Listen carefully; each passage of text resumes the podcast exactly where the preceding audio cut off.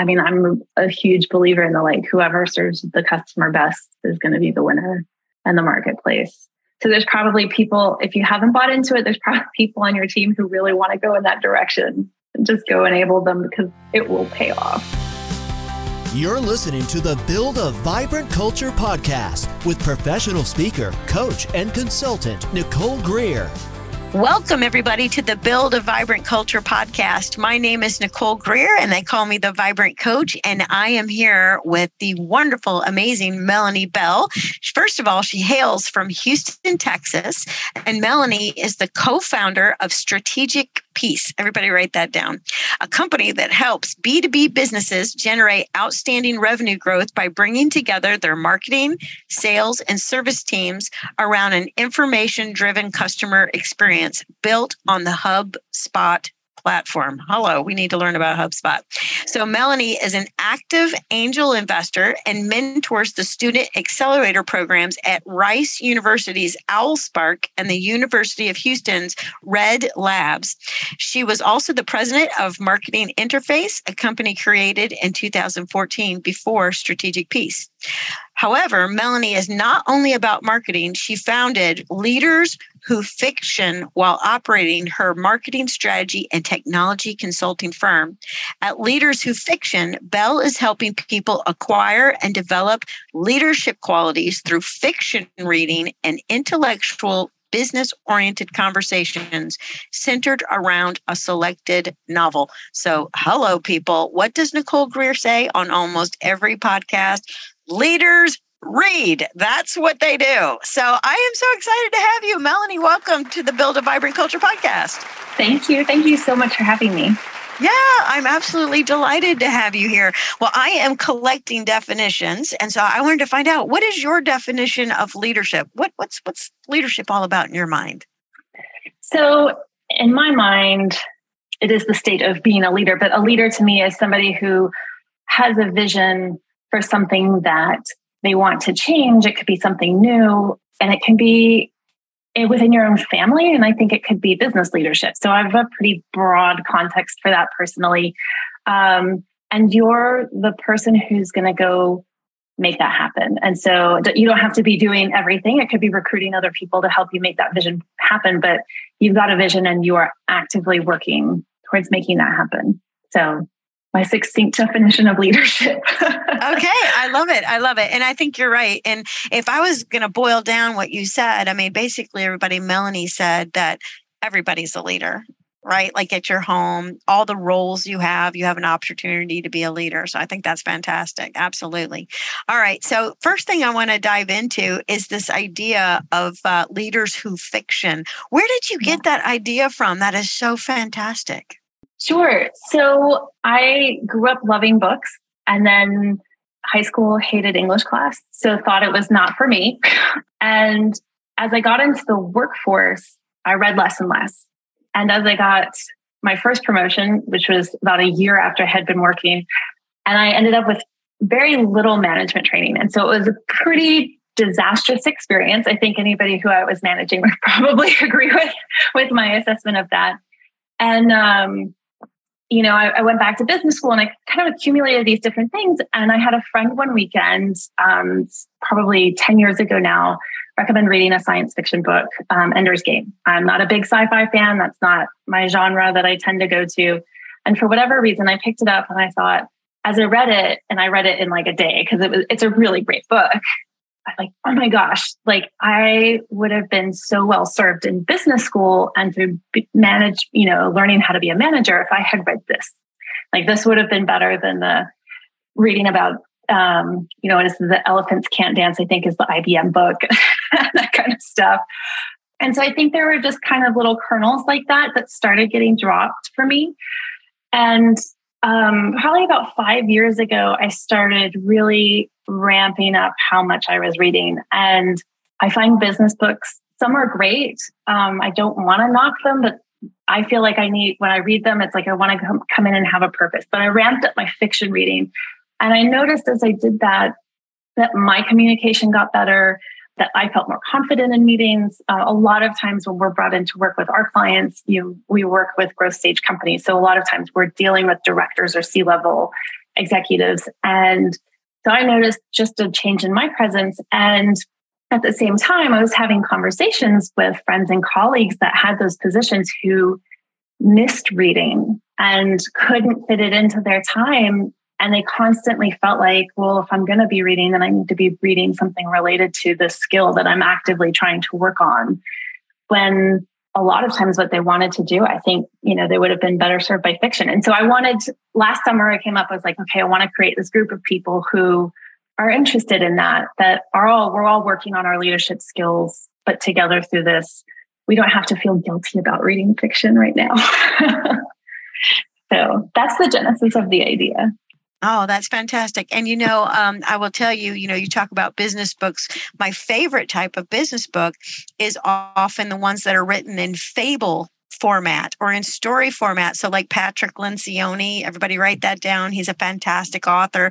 And although he's writing a business book, he's telling me a little story so I can see the application. And I would also mm-hmm. say another guy who does a great job with um, fables or stories is Jon Gordon, and it's J O N Gordon. Everybody write that down. So, both of those authors are great. So, tell me the name of the book again that you were given. I, I didn't catch it. Was, sure. It's called Ender's Game, E N D E R apostrophe S. Ender is the name of the character. And the author is Orson Scott Wells. Okay, fantastic. Okay. Yeah. All right. And so um so you sat down, you read the book and you looked at the character. Is am I understanding that right? And then you yeah. as a group analyzed the character. Tell me a little bit about your process. Sure. Um so actually our group hasn't read that book yet um, that's one that we haven't picked. So we've been meeting. Um, we started meeting in January of this year, and we meet about once a month. And I tend to do the research in advance to have some talking points um, around it and try to pick up on leadership themes. Because I think one thing I've noticed as I've you know, I'm part of my neighborhood book club and and like talking about obviously love talking about books with other people. And what I've noticed too is that I read differently based on who I'm talking to. And so if I'm reading in my neighborhood book club, I'll read it with a different lens. I also love doing creative writing. So when I'm reading with a group of writers, I, it's a completely different experience. And so I tend, I try to come up with questions and themes and background on the author and their book so that when we meet, we've got some tar- talking points, but most, you know, a lot of times the conversation gets started and people really just kind of the conversation just flows so naturally. I don't even think I've had to refer my notes very often. So that's been really fun, especially as the, you know, people have gotten used to each other and gotten to know each other. Initially, it's been interesting to watch that. So Oh, that's fantastic. And you know, as I sit here and I think about, you know, different books that I read, I read a lot of his- historical fiction. That's my favorite that's, genre. That's my favorite too. oh, is that fantastic? yes, well, it I, is. It is. That's great. That's great. Well, I I and I, and I'm a big Broadway fan. So I just recently read a book about Eliza Hamilton's bride, and then I wrote another I read another book about Thomas Jefferson's uh, daughter and uh, in those books, you know, w- what I'm guessing you guys are doing is like then you take that character and you're like, okay, what are the character traits of that that person that make them successful or a great leader or and we've all had one of these at work an evil leader you know you look at the the mm. nemesis in the story and you're like oh my gosh why does that person do that so it kind of helps you do that so so is it yes. a lot about picking up on what makes somebody good or bad in their role and their character traits it's a lot about that. I think the other thing that we pick up on a lot is the psychology. So what figuring out, you know, what's that character's motivation. So that was, you know, when I got my, this first promotion back in my early 20s and I went to my boss and I said, okay, I, am a manager now and I don't know what that involves and what do I do? And, and I had a lot of confusion at the time between management and leadership. So that was an interesting thing that I had to figure out. But um, my bosses told me to go read psychology books.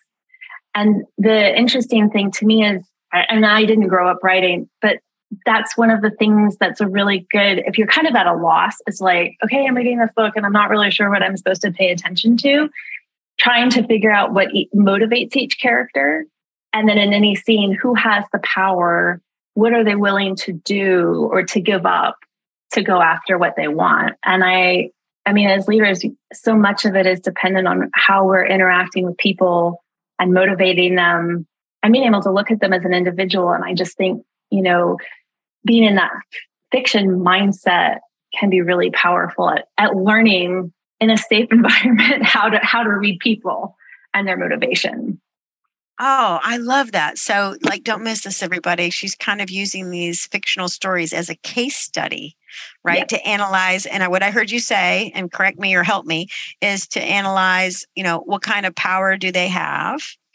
How are mm-hmm. they exercising it what motivations are at play in this group and then i guess you probably pick up on relationships team dynamics a whole bunch of different things yeah. Uh, are c- coming into play and it and then do you guys sit around and go oh my god that's happening at my office i mean is that is is that kind of the aha mm-hmm. tell me about the kind of the light bulbs that go off in that process so recently one thing that we had um, it was it was a bit of a difficult book. So I try to be mindful about, you know, it's important, I think, that it's a quality book, but not too, too highbrow because then everyone will just get lost. you know, can be too long and all of these different criteria. So there was a lot of the writer. So we just, the book was The Overstory by Richard Powers.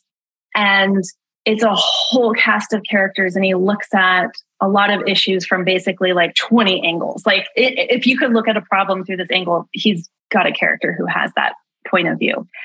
And we talked about how in fiction especially good fiction a writer isn't prescriptive with what their message is.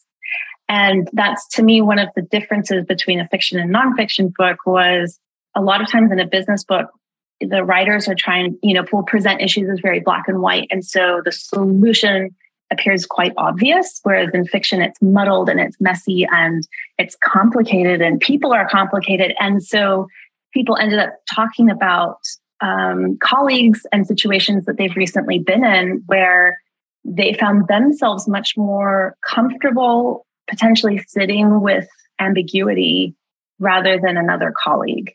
And so that was that's a real recent concrete example of how that kind of conversation played out.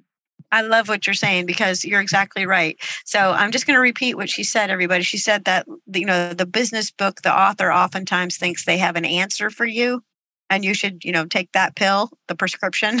Um, but it is often much more complicated. And as leaders, I think things are getting more and more complicated. Yes. Talk Absolutely. Yeah, because you're green. You're like your head started bobbing immediately. Oh, yeah. yeah. yeah. I mean, I think it's like every headline over the last few years has been, are we going in this direction or that direction? Or, you know, what do employees want? What do, what's a work environment? And when we talk about 21st century job skills, and um, I had a client early when I was still, I worked with both B2C and B2C at the B2B and B2C companies at my start. And this was B2C focused on education. And they talked about how even in education, the, the system is kind of was designed for people who are gonna, we need workers to go work in a manufacturing facility. It was a repeatable process. Um, we needed people who could follow instructions and that kind of thing. But what we want now is creativity and problem solving and collaboration and and I think there's kind of been those murmurings. I don't think that's new for 20, 30 years, but it just seems to have completely ramped up. And with talking to my clients, eh, it just everything feels very murky and ambiguous and complicated right now. And so, you know, the interesting thing, kind of going back to where we started with, you know, a leader, somebody who has a vision is like, how do you go achieve that vision when there is, when we're operating with just so many unknowns? I don't know if you're also seeing that. I imagine so.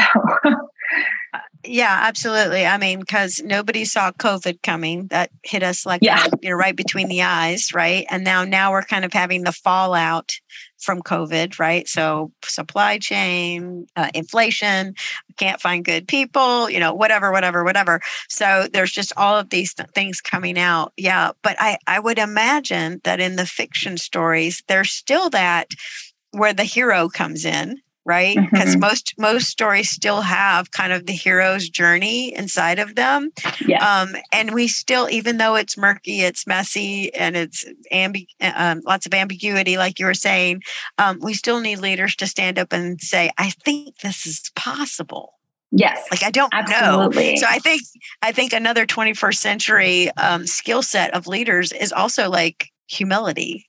Yes. Yeah, like yeah. they they don't know uh, what's going to have happen and to and to have that ability to say i don't know but here's what i think we can do. So yeah. so ha, have, have you studied the hero's journey uh, um, as part of this? I'm curious. Um, i've had i've studied it as part of other projects. So actually this education company i was talking about there's a school in Austin where like their whole curriculum is set around the hero's journey.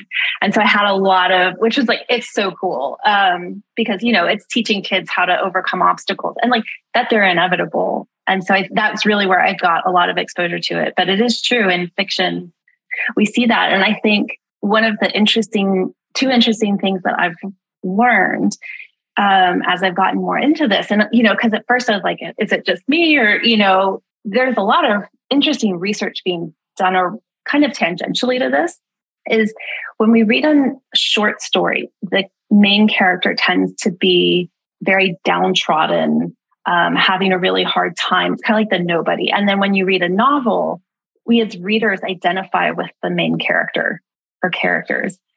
And at a neurological level, when we're reading, our brains kick into simulation mode.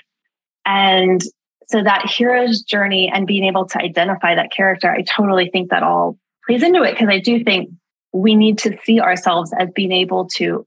I mean, obviously, in a tragedy, it's possible, you know, the outcome isn't always positive, but that person's still gone through a major growth experience through that book. Yeah, absolutely. And um, and if you if you're not familiar with the hero's journey, uh, all you need to do is go on the Google, type in the hero's journey. You'll get a bunch of stuff about it. Um, but but this is this is the story of everybody on planet Earth. I mean, we're all kind of right. on our own little path, our own little journey. Now, I want to go back to something you said earlier because I I think it's so important. I was sharing with somebody the other day that I I said I, this I can't believe this is still going on, but it is many young people get hired into the company and they don't get a lot of leadership development yeah. early on and they end up failing and what i heard you say is you had this you were on the struggle bus with, and you're yeah. in a leadership position so will you kind of tell us kind of your hero's journey like so i got promoted and then you know because the the crux of the hero's journey is that they learn a big lesson so i would love mm-hmm. to know the big lessons you learned sure so I think the lessons that I learned ended up coming later than, you know, in the short term. So I joined this company. It was my second job out of school, first job in marketing. And I struggled for the first three months, a lot of it with, you know, confidence and figuring out the ropes and, and all of this kind of stuff. And then somebody gave me a sheet of like, okay, here are the eight levels. And, and I mean, this is a 20 person company, but this was the biggest department. So somebody at some point had sat down to go, here's what core competencies, you know, at each level look like. And I think I got that about three months into the job. And I said, okay, well, I'm going to go as fast as I can through this. And within, so like nine months later, so within a year of me joining the company, the department had grown, but they were ready to hire a manager. And it, they ended up hiring, there were two of us, we were co managers of the department.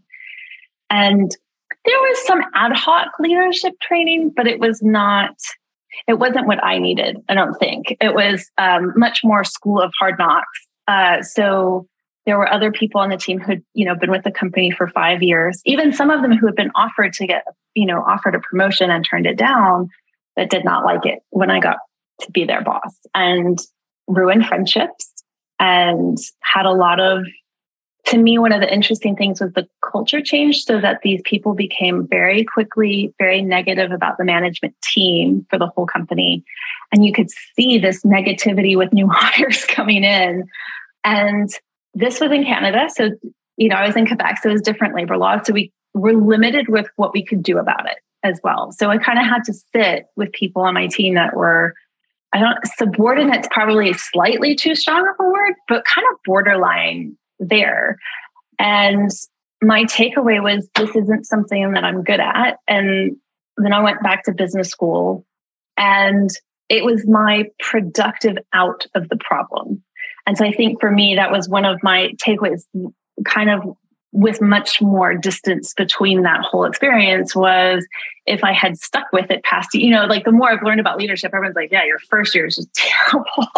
like, it's really hard. And, um, and then I think there was like, oh, it wasn't me. It was you know, this is a normal problem and a normal challenge to have. So I think there is some camaraderie that I was lacking at the time. And then um, I think just that we now use the term, nobody used it, I don't think anyone was using it at the time of the growth mindset, which is like, you're not bad at this. You can develop these skills. You can step into that. And um, and so I think to me that was kind of my my big takeaway was like, yeah, I wasn't just bad at that. That was like a really normal human experience. Yeah, and and I would just concur too that I mean again there's the hero's journey like you're going to struggle on your path right for the first little bit but then ta-da you're going to figure it out as you go along and and yeah. I think too like this is really important to note it's like I don't see that you gave up because you went on and pursued higher education yeah. it wasn't like you were at home watching soap operas or something right you know you continued right, right? but it's kind of like you know things take time they do and I think sometimes we get very prescriptive of, well, that's going to take me, eh, you know, that's that I'm going to do in one month. And then, well, sometimes it takes six months, like, you know, and that's okay. I think that's part of it. And I think with the hero's journey, there is just this everybody goes through their struggles, everybody has the ups and downs. That's a normal part of a human existence. To me, that's actually one of the amazing things that we've gotten from COVID is people showing up as full, complicated humans and our leaders are complicated humans. And, you know, I think it's an interesting balance to strike between being a vulnerable leader and that openness while not becoming a burden to people who are around you who may not want to take on your emotional stuff. Right, right. Yeah. So it it, it is. It's like um our, our emotions do matter. And, and to me, people are like, "There's no emotions in business. There's no feelings." I'm like, "That's all uh, business uh, yeah. is. It's all yeah. it's all emotion. Like I want to yeah. win. I want to sell. I want to market. I want to have security. I mean, like all these needs and desires, these emotions uh, are stirred up by business. So I think it's all totally. that. Um, and I, I, I agree know, that, pe- that people want leaders to be real and vulnerable, like you're talking about. Yeah, I mean, on the emotions in business, going kind of to the marketing side of this briefly, and I'll just touch on this, but there was a study done a few years ago that showed that if you're making a business decision, your that purchase decision is way more emotional than if you're making like going out and just buying you know stuff for your house or your family because your job is on the line your reputation is on the line like people think it's a really rational process and there's that perception but it's it's extremely emotional yeah, that's right. I mean, you know, like I have a husband, like, you know, uh, and personality plays a part in this too, right? So those mm-hmm. characters that you're uh, reading about in all of these these fiction books that you guys are studying, one of the basic things I do inside my business, uh, all my listeners know that I have all the assessments. I got the disc and the Myers Briggs and the mm-hmm. Strengths Finder and the tilt and on and on it goes, and the disc and all that stuff. Um, you can also kind of look at these characters and see those different personality types. There's basically yeah. four out there, basically, and you can kind of look at it. And there's there's something really special about um, a leader who understands their faults. Mm-hmm. And something really unspecial about a leader who has a blind spot with regard to their faults. So yes. if somebody can be vulnerable enough to say, I'm not good at this, or this is bothering me, or this is an issue, or I'm afraid of this or that, um, it's really quite refreshing, I think. Mm-hmm. I agree. Yeah. And I think it will make people, I think that self awareness makes people be more effective as a leader and so it's like we can we can do the touchy feely stuff like oh i just really like working with that person or i respect I mean, respect is that touchy feely. but I think if it's like, if somebody is really hard nosed about like, but this is to, you're more likely to reach your goals, you're to be more effective. You want that, right? Yeah, and I, I do think respect is a touchy feely thing in terms mm-hmm. of, I mean, I don't just give my respect away willy nilly. I mean, right. people have to earn it, right? And yes. then when I give it to you, it's a very powerful emotion there's like under undergirding that's like trust and it god if somebody breaks breaks the trust or tells a lie or cheats me or does something bad, you know, like the evil characters in the books that mm-hmm. you're reading, then I lose all respect. I, I, grab it right back up because now I'm mad, sad, and unglad, and I'm going to pull that respect right out from under you. so, yes. Yeah. So it yeah. may not be a feeling, but it is so totally undergirded with feeling, don't you think? Yeah. Oh, I, I agree. Another thing too is a lot of times, well, hopefully what we're reading in novels is I love reading novels about unlikable characters, like really just terrible people. And it's like, but you become, you're like, but I want to see you succeed. Or like you get to see that not, I mean, like you get that full vantage point of like, this person is horribly flawed, but I still want to cheer for them. And I think that it's interesting to get those layers. Yeah. Well, you know, I, I, think that's a really cool point that you would have this really flawed person, but it's like you want to see them change. Yeah. Right. Okay. Yeah, you're rooting for them. Yeah. And and here's the thing. It's it's out there like crazy. I know you know this, Melanie, and all of you listening know this, is that a lot of people get cynical about people. They're like, oh, he'll never change. She'll never change. Mm-hmm. And I think one of the big mistakes leaders make is like, you can't think like that. Yeah. I mean, your your job is to develop these people. So you have to believe they can change and yeah, you have like to help them. Don't give up on them. and I think, I mean, and that's different than okay, somebody is in the wrong job or at the wrong company, and I'm just gonna sit with them in a way that's giving up on people too. So I think there's a nuanced view view of what giving up on someone or how do you develop someone that may not be really obvious until you've been in that position. right and i think it harkens back to what you mentioned earlier about the growth mindset so let mm-hmm. let's dovetail back a couple paragraphs sure. and talk I talk about the growth mindset a minute so everybody you've heard this before but like you got to get a hold of carol's book carol dweck the growth mindset uh, i think it's just called mindset actually um, and in that book she talks about how you can you can either have a fixed mindset or a growth mindset. So so how has that showed up you know in the books you're reading and then also in the actual work that you do? Can you talk a little bit about the growth mindset fixed mindset since you mentioned that? I love it. Yeah. So the growth mindset and we did a lot of this kind of stuff with my stepkids so i've gone through you know even at a personal level i've gotten a lot of exposure to it. it is all about thinking what's possible. It's uh, things aren't a zero sum game. If you have a skill that you're lacking, everything can be improved. That that's kind of the the general gist gist of it. Whereas the fixed mindset is this is what it is, and it, you know I'm for me. I wish somebody had taught me this because I was the classic kid of like I'm terrible at math rather than being like, hey, actually, like I could go work on my math skills and, and get better at it. Show up. I mean, I think almost in some ways, the people who are participating in this right now, and it's a small group, right? This is like just an initial group of people, hopefully will grow. I think it's almost a self selecting process at this point. You know, it's a group of people who are actually like, hey, I want to work on my leadership skills and and talk to, you know, it's a good networking opportunity especially for introverts, I think, because it gives you something to talk about that's concrete and not just like, hey, go go mingle in this room. but I think in some ways it's self self selecting with the group.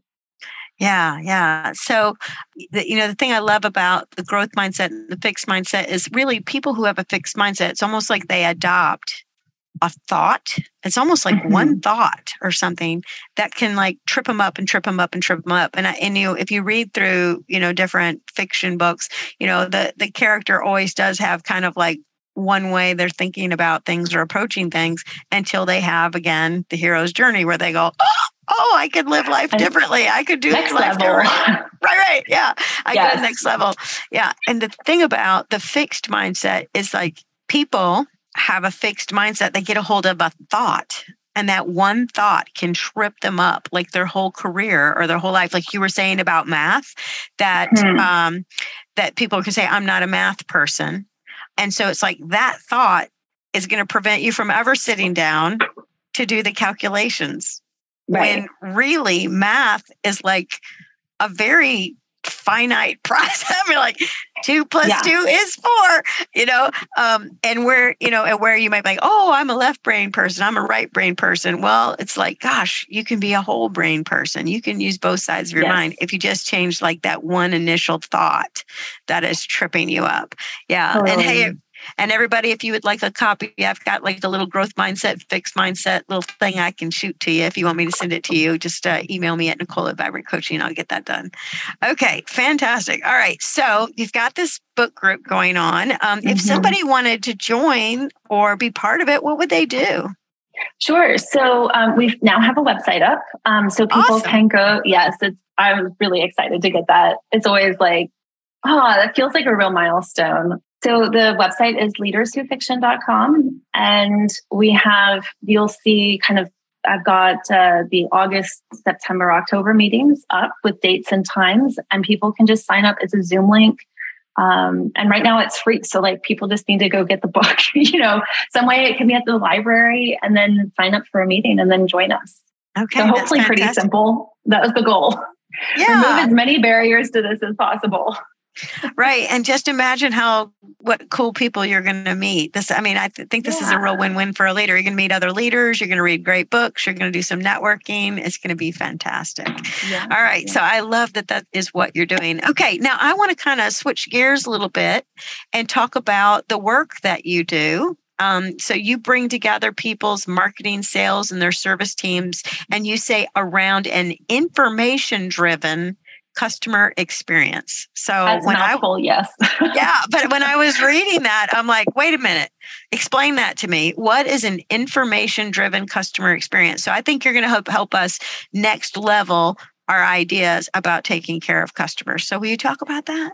Yeah, sure. So what we're seeing is that like buying is completely shifted the way people want to interact with sales team has completely shifted and the companies that are really winning from a revenue perspective right now are looking at it not as okay marketing is going to generate new interest and do advertising and then sales is going to close the deal and then we're going to hand them off. It's it's a very seamless process and so while we each have our lanes to swim in it's really helpful to have this overview of from the very first time somebody hears about you, or maybe it's even that they figure out that they've got a problem they want to address. What are all of the ways we, we work with companies to map out what are the different things going through somebody's psychology? What are they needing? What are they wanting to see? How are they feeling at every step through? I mean, like we have becoming a customer partway through that experience you know but when they start referring to business to you that's like kind of our like yes the dream state that's what we use as the endpoint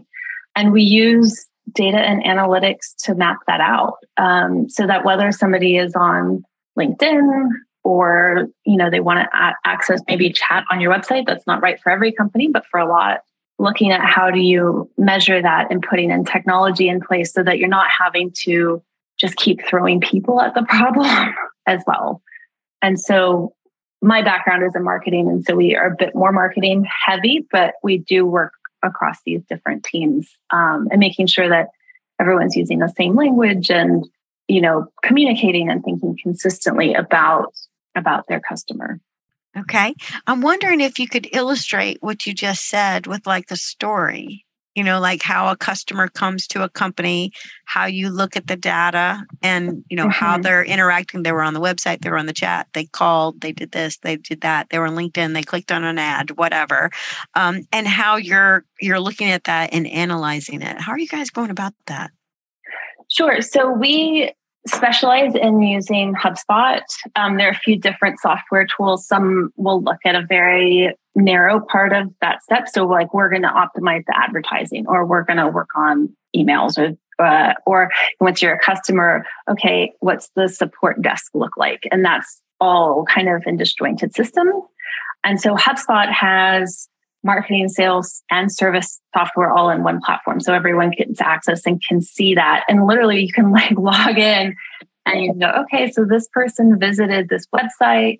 They've looked at these five pages. Here are the different, I mean, sometimes people are a little bit creeped out by the marketing technology that's available like available and this is not i mean like again like some of our clients are startups and you know have teams of three and so this is not by any stretch of the imagination like on the creepy end of marketing.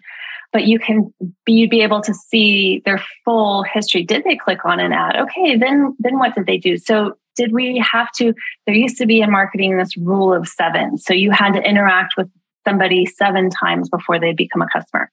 That's now up to over 13. touch points, which is wow crazy. I mean, right. almost doubled so everybody. Don't right. miss the math. Speaking of being right. math people, that was almost doubled, almost. Yeah. And I think a lot of times, so sometimes our clients either they, this is their first, they're really, they figured out a business model and they're ramping up marketing for the first time. And so they're starting to have these conversations, or they've been around for a while, they've underinvested in marketing. And so, you know, they're, they're scaling that up. So that's typically when we start to come in. And I think a lot of times we've had clients where it's like, oh, well, we've you know, we did a couple of campaigns on, you know, Facebook or something like that, and it didn't work. I'm like, okay, well, did you hit people 14 times?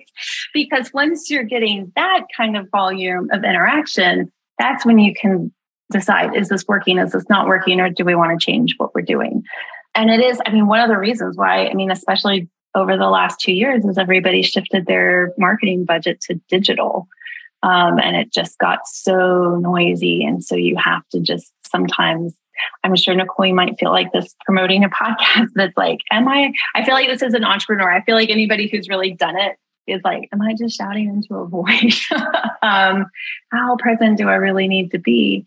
So I think it's an eye-opening experience. So we typically will come in and do some working sessions with the teams to do like walk through this. It's customer journey mapping. So almost, you know, talking about a hero's hero's journey, very similar. Right. Um, because you're, and it's your customer as the hero. And what we love about these exercises is it, it's a way for the leadership team to, everything is from the customer's perspective, not the company's perspective. And you're walking through that every step through what what is it that they need and they want and then it becomes so much easier to say hey i really don't have to worry about tiktok like I know my niece told me I needed to worry about TikTok, but I don't know. I can ignore that advice right now because my customers just don't care about that. And then the other thing is it really highlights where is the team making assumptions about what they know about the customer. And so you can go, oh, do we know that or is that a hypothesis? Okay, we need to go test that and figure that out. But to me, that's like for leaders who want to grow, just hashing that conversation out together and then and always from the perspective of what matters to the customer it's like that will unlock growth like crazy. Of course then there's the execution part of it so it's right. step one it's step one Right. Well, there's this thing out there. So we were talking about uh, the hero's journey, but then there's always there's also this thing out there called the the StoryBrand, right? Yes. And so, mm-hmm. okay, so are, is that how you guys are working with StoryBrand kind of idea? Yeah, it's it's similar to that. I mean, they're they do a lot around the hero's journey. It's a great a great way. Um, you know, a lot of their stuff is around messaging, um, and what we're doing is okay. We do have a messaging component to what we do, but it's also so what channels do we need to be present on? What does the content on those channels? Is that do we need a white paper or is that we should be doing webinars? How do we split up that activity? So, but I love StoryBrand. They do great stuff. And the reason why I mention that is because it's from that customer's perspective. You know, like yes. so you're trying to figure out and and don't don't miss this. Um, you've said this at least two or three times, Melanie. It's like the psychology. What is the mm-hmm. customer thinking? If we could get inside their little head, uh, that really would be advantageous, right? Because we want yes. to figure out, you know, what's their point of pain, what are their desires, their wants, you know, what are they willing to do, what are they not willing to do. There's all of that part of the psychology we're trying to figure out out what's the quality, um, what's their what personalities are drawn to this particular product or that particular product. So we're just trying to figure out who that person is, and then become like their guide, right? Exactly. As we go exactly. Along. And then and at some point, the problem that they need solved is who are you and what are you about and how can you help me? So it's not like you never talk about yourself, but there's a time and a place and a way to do that that makes sense. And I think if you, you know, if we're talking about a big brand, they would you do customer focus groups and really large scale market research. Well, that's not always available to smaller companies. And so that's why, you know, we do this, it's so important. Anybody that's got an interaction with customers, doesn't matter at what level, it's like if you've got that insight, that's always valuable. Even if your customer is using the, I read this the other day and they're like, even if your customer is using the wrong terms, when you start to engage with them, just use the term they're using, you can always educate them later. And for me, that's, um, I've had a few clients that have commented on that where it's like, hey, you're not trying, they eventually get, first of all, it's a process. So like marketing is not a fast, like, oh, look, here are the sales coming in. A lot of the time it's, you know, six to 12 month investment and figuring stuff out. But then you also have, I'm not trying to close the deal in this step. Like I'm trying to get the person to the next, the next part. You are leading them through that process and that journey. Yeah, that's awesome. That's awesome. All right. So, uh, Melanie Bell can not only help you read a good book and figure out what's going on, get in the psychology of the fictional uh, folks, but she's also saying, like, hello, you got to do this in your business. You got to get inside the head of the customer in front of you. And you know, um, this this is a classic old thing, is that sometimes companies focus on turning in new customers, new customers, new customers. Yes. And yes, you need that to scale. Absolutely. You need new customers all the time. However, uh, what I hear you saying is if I can really understand the ones I have and the ones who buy a lot and the ones yeah. who buy often, that's. Yeah. That's what I need to figure out so I can go find more of those types of people. Yes. Yeah. And we'll, the other thing is if you can, okay, so somebody buys, what happens next? Like, what's the first thing that happens? Is that an easy, smooth process? Because, and I think, you know, in some ways, marketing is this like everybody think everybody has an opinion on it.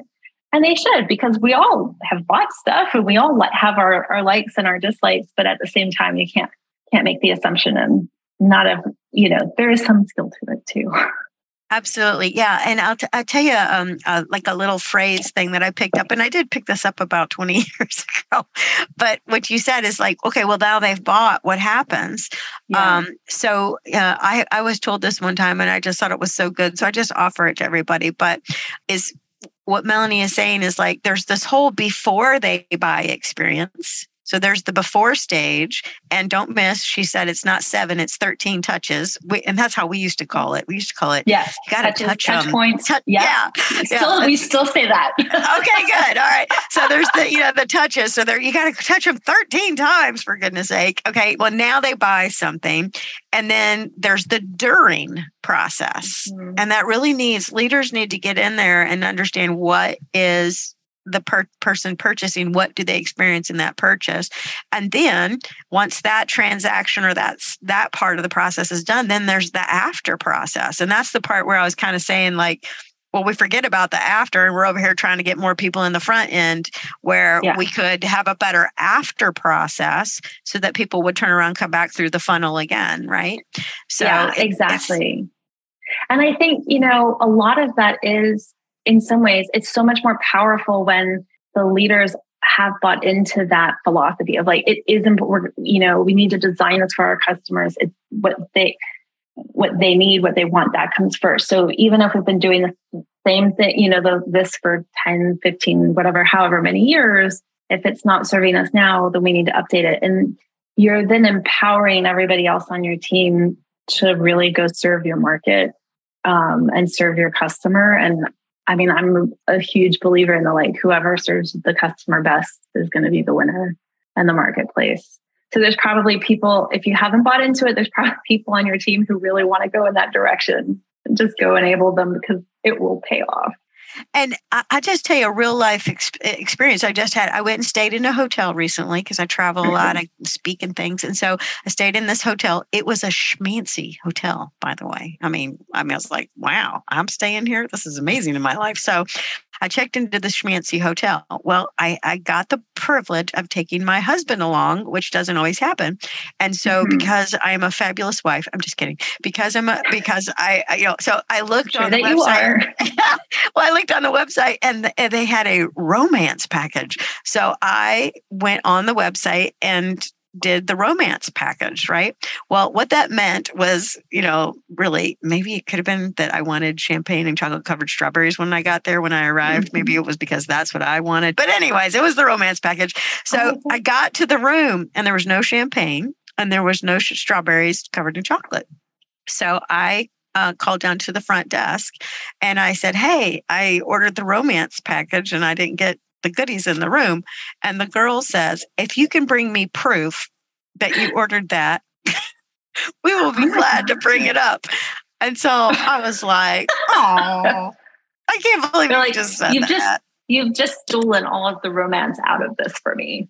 Thanks.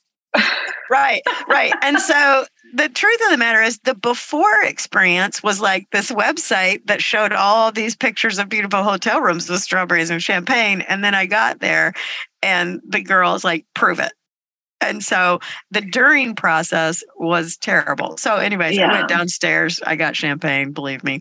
And the thing of the matter is, is the thing of the matter is, uh, and it took a leader to kind of come in and say, "Oh, Miss Greer, we're going to be sending that right upstairs." And I was like, "Okay, good." But uh, it- so, just you know, as you're listening to my little silly story, I mean, there's stuff happening in your company like that. I promise. Oh, totally. I was on um I'm trying to figure out how to ship a trade for someone. It's just not normally what I do, but that's like my current random thing I'm trying to figure out internationally. And I tried going onto UPS's website and I'll call them out on this because it was terrible. And it was like on the business services. And then it was, I did get to like, here's how you can contact customer support. Like I just needed a price for this. I couldn't, what's the process? What's the price?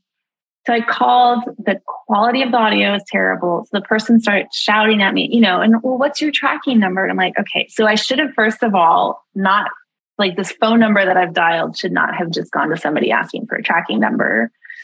I ended up hanging up on him just because he couldn't hear me at all. So I was like, okay, I'll try live chat in the same window where I've typed in what I want. The chatbot hasn't been able to help me. I get on with an agent, and the the first answer is, I'm taking a look at what you've sent us to get up to speed on your issue. And two minutes go by, and she says, okay, so what's your tracking number? You know, I'm like, okay, I don't have like this isn't my problem, and it is. I have to say that was like one of the worst experiences I've had in a while. Um, just like the most frustrating. You're like, this isn't like you. You have all these resources. This should be streamlined. Somebody, I need to talk to a salesperson or a business development person or whoever, but not just tracking a package. Um, And don't miss that that is part of those skills you were talking about earlier. I just want to dovetail back to a little genius Yeah. you dropped earlier, where it's like, I don't need you to just follow the script, what's your tracking Yes. number. I need you to ask me some really good questions and do this really amazing soft skill called listen. Right, right. And and be able to go if you're not the right person there, even if it's problem solving to point somebody in that direction. Um, but it was very much like, okay, I'm getting pawned off on another department and I'm definitely not getting sent to the right person now either. So um so Nicole, I uh, was going to ask you, since you are an avid reader, what um, if you were recommending some of your fiction favorites? What would be your recommendations for someone wanting to work on a leadership skill, or or just what are some of your favorites? If you don't have anything through that leadership Uh, lens, because well- it is a different way to think about it. Yeah, well, I will tell you, the two that I just finished was the the book about Eliza Hamilton, and so is I my is that my dear Hamilton? Is that- yes, Yes. Yes, oh yes, my yes, gosh. yes. So good. So Yes. good. it's this thick and i was turning the pages Yes. and i adored it and i thought it was fantastic um, and then the same author but it's the one about thomas jefferson's daughter okay. I haven't read that one. Mm. Was it as good Mar- as the Hamilton one? Yes, it was so good. And the reason why I loved it is, uh, and for those of you who might not lis- re, uh, read historical fiction, that they t- they put in as many facts as they can research. Yeah. kind of fill in the blanks with some nice things that make the story come alive or whatever. But the thing that that I thought was so interesting is about um, you know when we talk about these characters in fiction and what leaders should do, and and you know one of my my questions is always why do some leaders um, why are they successful while other people struggle why other leaders Mhm. struggle my answer is always the quality of their character Mm, and the thing I loved most about um, Thomas Jefferson's daughter, Martha, is she was wildly loyal. And like, uh, if you've seen Hamilton on Disney or seen it in the theater, um, they- kind of make fun of his personality. You know, I was over, you know, getting hot with the French and all this kind of stuff. So he was kind of a playboy, apparently. Okay. yeah. Um, but but his daughter knew how incredibly smart he was hmm so she so she like forgave him for his shortcomings and always celebrated and was loyal to his genius you know? And so i just don't know it's just like the the, the quality of the character traits. And then um, thomas jefferson's uh, partner at the, at the end of his life was was sally which was one of his slaves and mm-hmm. how incredibly loyal she was and how even though it wasn't like politically correct at the time or whatever but these two women were partnered in taking care of thomas mm. and had and had a really great relationship. I don't know. It, all of that just shows me how we can and from a DEI perspective, diversity, equity, and inclusion, how these two women like kind of were crossing those boundaries way back when, you mm-hmm. know? Um, yeah. Because they loved Thomas. Yeah. Yeah. Which I think is so cool. Yeah. Yeah. Yeah. I mean, I liked on the My Dear Hamilton one, it was interesting too, because it's from Eliza's perspective. And I'm switching into more of the, I think calling her Eliza's more Hamilton, like the musical. Right. Um, but I think, you know, the other thing is Hamilton was this incredible leader and visionary, but he had the support. And so I do think that that's interesting as well of like, who are the people who surround surround somebody who's becoming that leader. Yeah. And she she too was wildly loyal. Yes. You know, oh like even after yeah. Oh like, even after he cheated and whatever. I mean, so and hey, listen, everybody, listen to all these great ladies. I'm just saying. But anyway. Yes. that is it's pretty too. cool. Yeah, that's right. That's right. No, but we love you fellas, that's for sure. All right. So so here's the thing I wanna I wanna ask you. Um, I know we've been talking for about an hour. I've had an absolute delightful time talking to you. So here's what I want to ask you. I want to ask you one little final question here. Um, you know, if there was one special listener out there and they're like, oh, Melanie dropped me one more nugget, um, what little nugget would you drop for them? You know, like here's things to think about. So, you know, you've told us have a growth mindset. You've said, you know, you've got you've got to be vulnerable. You've given us all sorts of little goodies along the way. You got to look at the customer experience way deeper, leaders. Wake up, wake up. What else would you share? You know, what I would what had first come to mind is different. And then I had a second thought that popped in. So the first thing okay, was do both. You can do both. Yeah. So um no matter even if you're a really effective leader, keep working to become better. And I think we can, and I'd encourage people to be really creative about how they approach that. Doesn't have to be reading fiction. That's not everybody's thing. And I'm not trying to convert, convert people who don't enjoy that.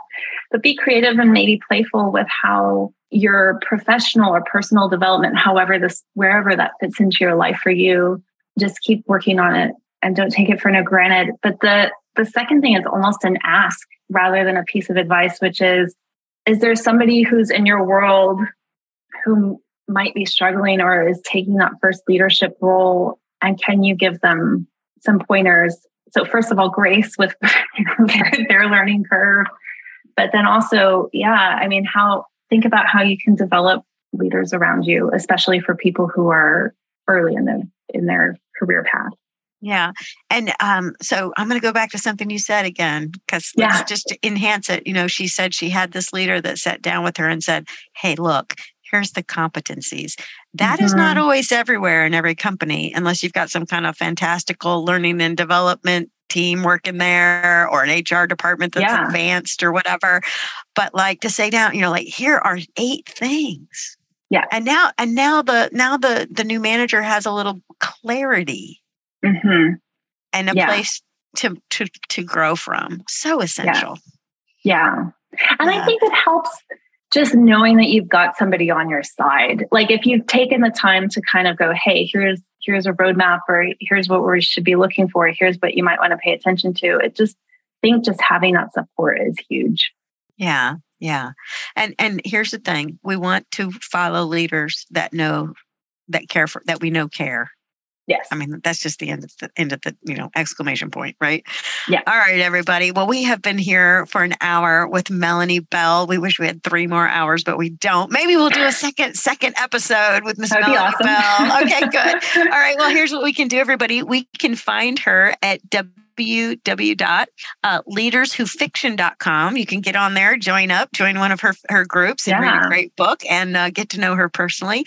Also, uh, don't forget you can find her on LinkedIn. So it's LinkedIn. And of course, you just Google Melanie Bell and look for her there. She's on Facebook and also on Twitter. So you can find her all over social media. She's a marketing person, she's out there. Yeah. Um, Melanie, it's been so great to be with you. I am so grateful for your Thank time you, and energy. Too. Thank you for being Thank on the so Build a Vibrant Culture podcast.